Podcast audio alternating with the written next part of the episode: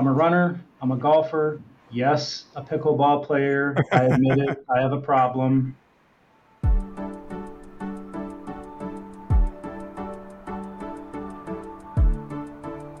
Hey y'all, welcome to Inflect. I'm Michael Daehne, and on today's show, I'm joined by Dan McDermott, Chief Information Officer at Tank Holding Corp.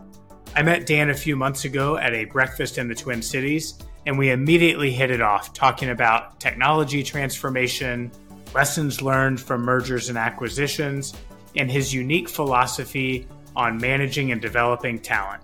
I hope you enjoy our conversation. Welcome to Inflect, the FlexPoint Consulting podcast. I'm Michael Daehne, and I'm really excited to have Dan McDermott with me today. Dan, how are you doing? I'm doing great, Michael. Thanks. Thanks for having me. Yeah, really excited to have you on and and discuss some of your experiences and, and interests and have a great discussion. You and I met at breakfast a month or two ago, and I think really hit it off on some of the shared interests as it relates to technology work and technology transformation. And so I'm excited to to chat with you and kind of uh, share some of your learnings with our audience. And maybe before we get into some of my questions, why don't you just tell us a little bit more about yourself, your background, and your current role? Yeah, sure, absolutely. So I have a long history in Minnesota. I'm not from here originally, but came here to go to uh, St. John's University, love us or hate us. I've worked in technology around the Twin Cities my whole career. So large companies like Best Buy, doing some small consulting, et cetera. And mostly on the application side, really, really enjoy being around technology and the variety, the variety of companies and the variety of, of projects we get involved in. My current role is as Chief Information Officer for a company called Tank Holding Corp. We're a private equity owned plastics manufacturer. So, uh, you know, sort of the cliche tagline is we buy resin and make things out of plastic that our customers want. Um, but it, it's a wide variety of challenges. Uh, I'm the first CIO here due to some growth, but Tank Holding makes a lot of different products through a lot of different brands we have. So everything from very, very small robotically created parts uh, for uh, pieces of, of riding lawnmowers to 10,000 gallon storage tanks for water and, and agriculture. Um, being the first CIO, um, and we're a very acquisitive company, we've done probably about 25 acquisitions in the last three years. Gives me uh, the challenge of a variety of technology, and we can talk about that a little bit as we get into it. Yeah, for sure. Well, thank, thanks for the background. And I, I love, I think, in your description of Tank Holding Corp, it's one of those things where your products are all around us in so many different places and have so many different use cases. And so I think that's really fascinating. And one of the things that piqued my interest when we talked before was what you just mentioned, which is all the acquisitions uh, that you all have done over the last many years. And I am really intrigued by acquisitions and mergers, not only because the technology components are often challenging and interesting, but also because that's where a lot of the people and process complexity comes in when you're bringing teams and organizations together. Um, and so I'd love to kind of dive into that a little bit more and hear maybe about some of the specific tactics you and your team have used to onboard some of the uh, the, the, groups that have joined. Sure, I'll, I'll share with you, Michael, my approach. I've been here about a year and a half, so obviously I haven't been here for all of those acquisitions, and they were kind of in a variety of states. So as you can imagine, uh, if we just look at ERP systems, for example, we're in manufacturing. There are a lot of niche ERP products out there, and, and some days I feel like we own one of each of them through these variety of acquisitions. Before I got here, there was some good rationalization of those. So if we had a smaller acquisition, we would bring them onto our platforms. If we had a larger one, we would run them as is and start looking at some ways to kind of bring them into the fold. One of the main things, you know, you, talked about specific tactics. You know, our philosophy is really, you know, when we acquire a company, it's because it's it's a great business, right? Somebody's built a great business, so you know, far be it from us to come in and say, you know, we're going to tell you how to run things. So that's kind of the, the process side of it. So we look for areas where we can really collaborate. Some of those may be around integrating systems, but oftentimes we'll start with a conversation that's pretty broad around something like security. And that's a, hey, you're part of the family now. We'll tell you a little bit about our footprint, what we do from a cybersecurity standpoint, but I'm really interested to know what they have. One, because I just inherited it, and two, it's just a way again for us not to say thou shalt, but but it's something that we can really work on together. And and so far, all of those conversations, the leaders at the companies have been very receptive about sharing and learning from us, us learning from them. And it's been a great way to kind of start the conversation around collaboration. Um, we do the same thing from a data perspective, and we have conversations around how they manage their data, how they use it for decision making.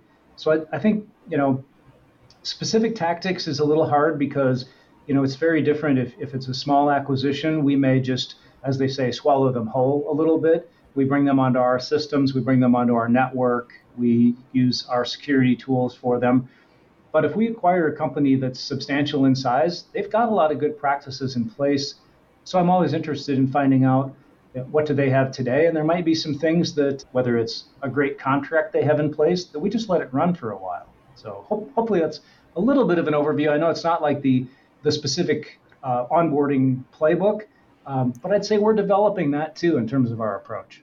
I, I think what you know there are two things in your answer that stood out to me. One is this idea that there's not a one size fits all, right? Every every entity that comes on board has its own unique identity, size, scale, systems, security footprint, all that stuff, and so really being being thoughtful about tailoring the approach to each is important. And I think the second part that really stands out is this idea of not coming in with a thou shalt attitude because that obviously can make all of these conversations more difficult. And so I think that's probably a great, great way to, uh, you know, like you said, welcome, welcome into the family and, and really drive that collaboration as you're working through it.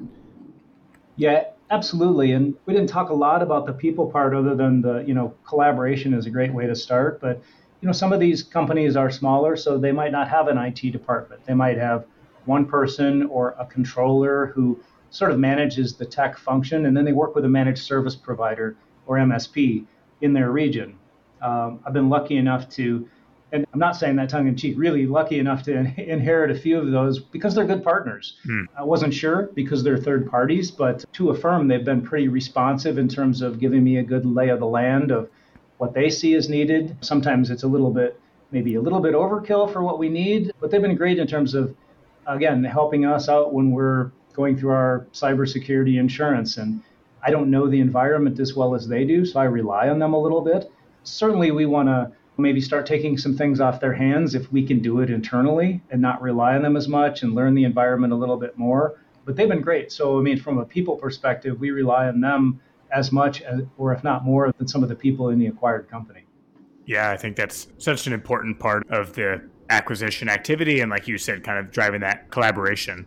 As you think back on on all this work, are there one or two wins that you are most proud of for for you and your team? Yeah, there, there, there's a a pretty good list, but you know, I think one thing that really stands out, in addition to continuing to onboard some acquisitions and integrate them, is I mentioned multiple ERP systems. Well, as an entity, as we grow, we still need good data for decision making, whether that's sales data or operational metrics looking back to a year or so ago, uh, I could I could focus on trying to get us to a single ERP, right? Integrate those in and and realizing that you know not only would that take probably years to do, but by the time I got there, um, with our acquisitive nature, we would have more of them. So we put in place, with the help of a, of a third party, we put in place a data warehouse with BI reporting on it, where we can extract the data from all of the ERPs we have and we recreated some of what was being done manually from a, a sales perspective. So it's automated, which helps codify information that's been around in people's heads for years and, and, and how we get there. We've improved it in some cases. And on the operational metrics side, we've been able to deliver some things that people simply just didn't have before because of the level of effort in trying to create it manually. So that's been quite a win, both at a point in time and also as we onboard new acquisitions because we can take a look at them and say gosh in maybe six to eight weeks we can connect to the new erp and start having data flow into the warehouse and make its way into those those daily reports as as it gets added to the dashboard. So that's been a win for the team to accomplish something like that but it's also been something that's very visible to the business for decision making when you have all these different brands and entities. Yeah, very thoughtful design, thinking ahead towards additional acquisitions and really prioritizing that speed to market, for lack of a better term, in terms of getting the data and the uh, the insights into an aggregated view. I think that's such an impressive case study. Absolutely. I mean, I won't say absolutely to the impressive, but um, it, it, was it was absolutely both um, thinking about well, how do we address this issue of multiple endpoints today, and also know that we're going to continue to add them, and we're going to continue to want to have a, a full picture of reporting. It's been very visible. Is it perfect? No, absolutely not. Do we have a scalable platform that we can continue to mature over time? Absolutely, we do, and that and that's what we've been doing is not only adding new entities as they come on board, but continuing to say, hey, if you find something and you say this isn't right, great, help us make it right, and then it'll forever be right. So so that's that's been fun to see. Yeah, well, I, th- I, think some great great learnings in there in terms of how to approach acquisitions from the collaborative style and the right sizing your approach through to the data and security pieces. So I appreciate you sharing that. I'd, I'd like to switch gears a little bit now and talk more about the people side and managing and developing talent, which is something you and I have talked a lot about offline. Uh, but I'd love if you could share with our audience um, your overall philosophy on performance management. Sure, ab- absolutely. And I, have I've enjoyed your perspectives on this as well. I guess when I first started managing people, it, it wasn't um, wasn't a philosophy yet, but as the teams got bigger, I realized that I had to take the the best of what I had seen and liked, throw out maybe some of the things I thought that didn't work so well. There are really four things that I look for when and this could be during an interview process. I can ask these as questions, or when people come to me and they, you know, send on my team and say, uh, Dan, how do you evaluate performance? And there's really four things. So the first one is I, I ask or evaluate, do you make good commitments and do you keep them? And I think I shared with you, Michael, I started by just saying, do you keep your commitments? And then I realized that, well, you can overload people and they can burn out their motors by taking on too much. So that shifts the conversation to, well, let's talk about what making good commitments means, right? It means that if I send you a, a 30 page PowerPoint deck and, and say, comments, Michael, well, you don't have any idea what I really want. Or do I, I want you to take a two minute look at it and say, I like the font? Or do I expect you to spend three hours tearing it apart? So let's make good commitments. But then once we agree on what it is and when it's going to be done by when that you meet that. The second thing is do you improve the process, the way we do things, or the practice area? Because it's one thing to do the work. That's the first thing about keeping your commitments. This is help make us better, right? Help us make a better place that we don't keep you know, doing the same things over and over again, like manual reporting, subject to human errors, etc. The third thing is not only I just talked about how you improve the process or practice. This is how do you improve yourself? So it's how do you take care of your own development? And then I added after a bit, kind of in parentheses, and that of your team. So if you're an individual contributor, I'd like to know how do you build a better Michael, right? what are you going to do this year that's going to help position you for the kinds of goals you have for yourself? But if you're a leader, whether that's two people or 20, how do you interact with your team? The fourth thing is how do you show up? So this is the values piece. You know, you can be the best salesperson, but you're a total jerk and no one trusts you or wants to work with you. So that's a fail in my book. So those are the four that I've landed on, and, and they've proven pretty effective so far. This is probably over about the last seven or eight years. Yeah, well, I, I appreciate you walking through those. What I love about those four and the way that you articulate them is the nuance of each one, right? In a, in a management 101 book, it might say, keep your commitments. Like, yeah, okay, that's self explanatory. What's not self explanatory is, are we making the right commitments? Are we thinking about the right ones to then hold ourselves accountable to? And similarly, Management 101 would say, yeah, we should all adhere to our processes. But it might not necessarily say, are we also thinking about how to improve the processes and improve the practice? And so those are just a couple of the examples, but I think that really adds the necessary nuance to make each of those a little more complex in a way that I think is reflective of how complex people are and humans are and the and the management and growing of our teams is. So I think it's such a great group of of ways to think about our team members, what are some of the processes or, or tactics you use, particularly around that commitment based management style, to really bring that to life?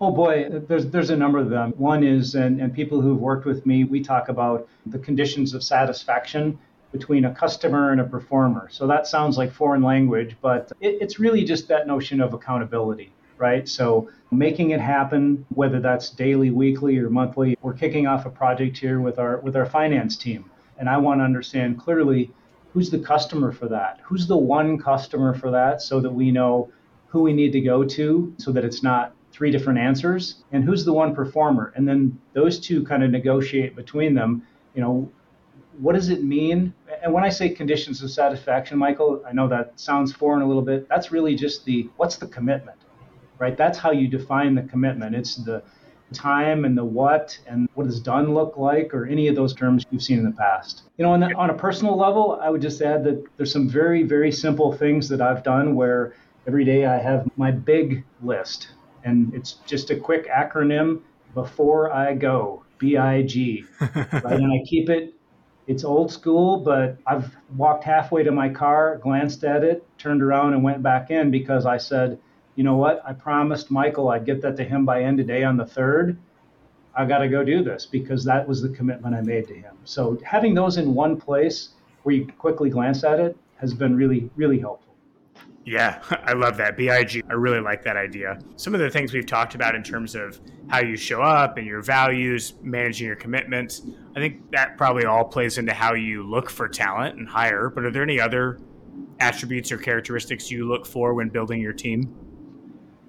I think there are nuances, Michael, but but you know within the, those four parameters, when you you know there's the notion of behavioral interviewing where you're asking people about specific. This is the old tell me about a time, but it, it really does highlight it. If you can understand how people track their commitments and, and really manage them, you know, and saying that you're going to keep 100% of your commitments is a fantasy standard, as, as uh, a CIO I've worked for many times would like to say. you can manage them.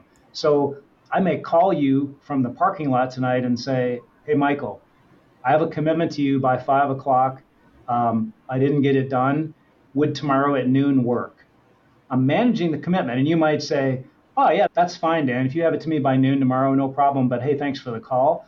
Or you might say, ooh, um, I'm meeting with the board tonight at 8, and I really needed that piece of information from you. Got it. I'll walk back in the building yeah. and, and, take care of it. But again, you're managing the commitment. So if you can get those stories out, how they take care of their development, what they've liked about cultures where they've worked, which speaks to how they show up, that can all come out on the interview side. Yeah, excellent. I really appreciate all the thoughts and learnings you shared both on the growth and acquisition topic as well as the talent management and development piece. I have a couple quick hit lightning round questions for you before be we before we run out of time. So I'm going to go fast. So first one is what's the best piece of advice you've ever received? Oh, it would be some version of don't ever think you have nothing to learn from someone. Everyone has a, a unique perspective. Hmm, excellent. What's your favorite thing to do outside of work? I like being outside. So I'm a runner, I'm a golfer, yes, a pickleball player. I admit it. I have a problem. Anything outside, my wife and I, we love to do those kind of things together, which is great. We get a walk in every evening, and that's where we get caught up. Yeah, great. Any good books you've read or podcasts you've listened to recently that you would recommend? You know, you asked me this a while ago, and, and there are a number. I'm going to go for a non popular book called The Slight Edge. And here's why. Most books and things have told me how to help me accomplish my goals. That's great. What if I don't know what those are? So the slight edge, it, it, it's sort of a takeoff on atomic habits. Small things make a big difference, uh, but it's not as popular. But if you go back to one of the chapters toward the end of the book, there are templates for goals like finances, career, health, and it's one of the best starter kit lists for goals that I've seen. So I'm going to go with that one. I've added it to my list. And my last question is if you weren't in a career in IT leadership, what do you think you'd be doing? I've I started my career at Accenture back when it was Andersen Consulting, and I've always thought it would be interesting to work for a large firm like that in talent management, where you've got a supply of great, great human resources people uh, to match up with demand from a variety of clients and geography areas and all that growth. I just thought that would be a really interesting challenge that's, you know, uh, not tech, but kind of. Yeah, very adjacent to a lot of the work you've done with a different lens on it. And I think bringing us full circle back to some of the things you already shared around managing and developing talent. So, Dan, I really appreciate you taking the time to talk. I really enjoyed the conversation and look forward to continuing it down the road. Oh, me as well. And I appreciate the insightful questions. It's a great overview. Great. Thanks, Dan. Appreciate it, Michael.